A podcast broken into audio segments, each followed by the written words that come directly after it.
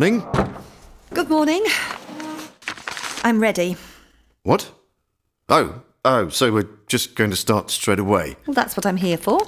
To write everything down, you say. You're still annoyed. Maybe. Am I going to have to go over it all again? Uh, no, it's fine.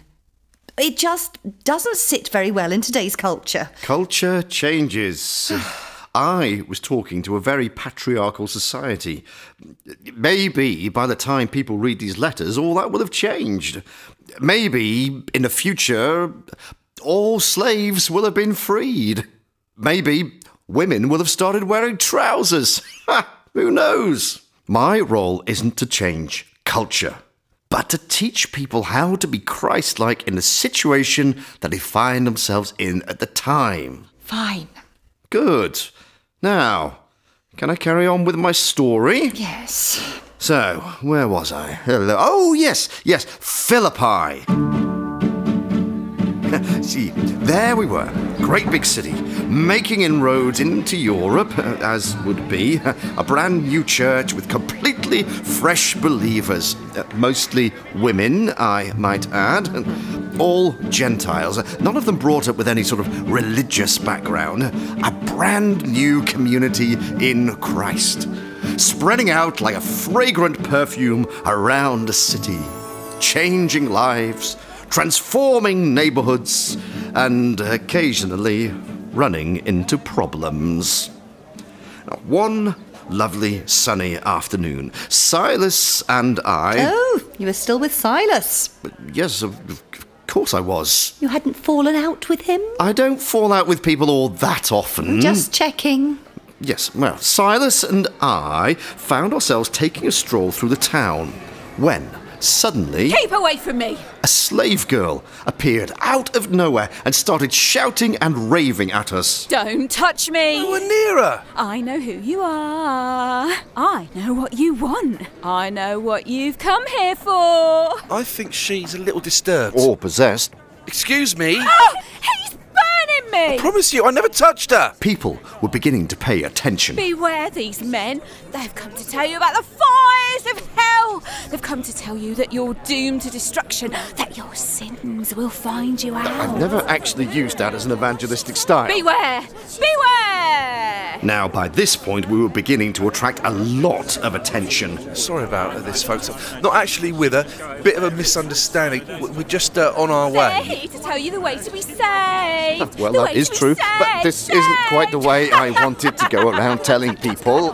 This went on for several days. Behold, Wherever we went. the servants of the Most High God. And by the end of the week, I'd absolutely had enough. Right, that's it. In the name of Jesus Christ, I command you, Spirit, to leave her. Oh. At once, there was peace. You're okay now. Everything's going to be okay. The demon's gone. You're free now. Unfortunately, at that point, the slave girl's owner turned up. Oi! What have you done? She's free now. She ain't free, she costs money. She's worth a lot to me.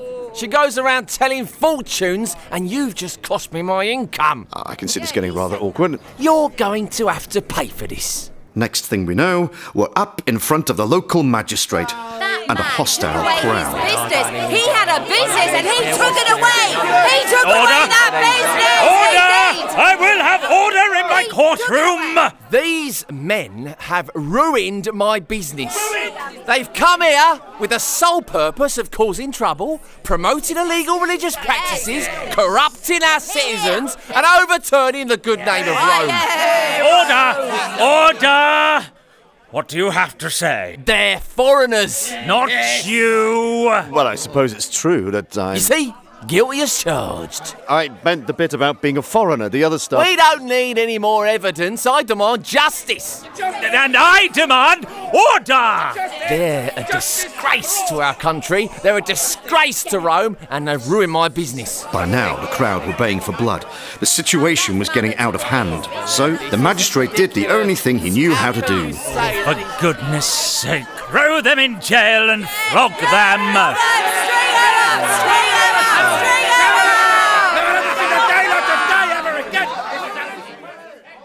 And so, a short but painful time later, Silas and I found ourselves in the inner cell of the town jail. Paul. Lord? No, it's just your old pal Silas, I'm afraid. Huh. That's a disappointment. Thanks. I thought I was dead. Not yet. The inner cell. We must be dangerous. What happens now? I don't know. Paul, Yeah? do you. Do you ever get scared? All the time. If. Look, if we don't get out of here, I mean, this could be the end of the road. I know. But, uh, but that's not up to us. I suppose. If, if God wants us to stay in this place, then so be it. Maybe we were called to Macedonia to start a prison ministry. Look, just because we're at the bottom of the heap, it's still God's heap, and, and if He wants to get us out, well, well, these chains might as well be made of paper. All we have to do is wait. Yeah. Okay, um, how about this? Um, the story of Moses. Hmm? Yeah. God brought all the people out of Egypt. Spectacular plagues, fires in the sky, and all. They end up in front of the sea with an army behind them and nowhere to go. Now, does that mean that God's let them down, changed his mind, or is he about to do something amazing? You always go back to your history, don't you? No, not history, heritage. That same God who parted the Red Sea is the same God who raised Jesus from the dead. And he's the same God who is with us right here and now in this cell. Do not lose heart, my friend. Nothing can separate us from the love of God. Not trouble or not hardship or persecution, no. Nothing, not anything. For I am convinced that neither life nor death, neither angels or demons, not the present or the future, not any powers, no, not anything in all creation will ever be able to separate us from the love of God. And that includes this dungeon. Now let's give thanks because God is with us. And so, in the midst of the darkness, in the midst of the pain, in the midst of the uncertainty, we gave thanks because God was with us. We worshipped, sang, we praised, we gave thanks to our God, the Lord of heaven and Call earth. me and I will answer him. Praise. I will be with him in trouble. Blessed be your name. Lord, we thank Lord. you. Will I you deliver shut up? You never leave us. I want to know what he's saying. I will satisfy him. Religious nutters! Yeah, well, you're just grumpy all the time, and you.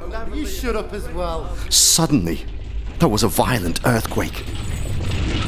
The earth shook, the bars of the cell rattled, the locks trembled, the very prison quaked, the doors flew open, our chains fell off, and we were free. Chains are coming off. Amazing. Oh, and that wasn't even the best bit. Go on. Oh, yes, I will, but uh, I think that's probably quite enough for one day. Don't you? The Paul podcasts were written by Mike Peacock. They were performed by Mike and Becky Peacock with Jonathan Anelli, Matt Britton, Jamie Higgins, Diana Hopkins, Fiona Palmer, and Ivan Scoble. To find out more and to find out how you can help us make more of these, please visit thepaulpodcasts.co.uk.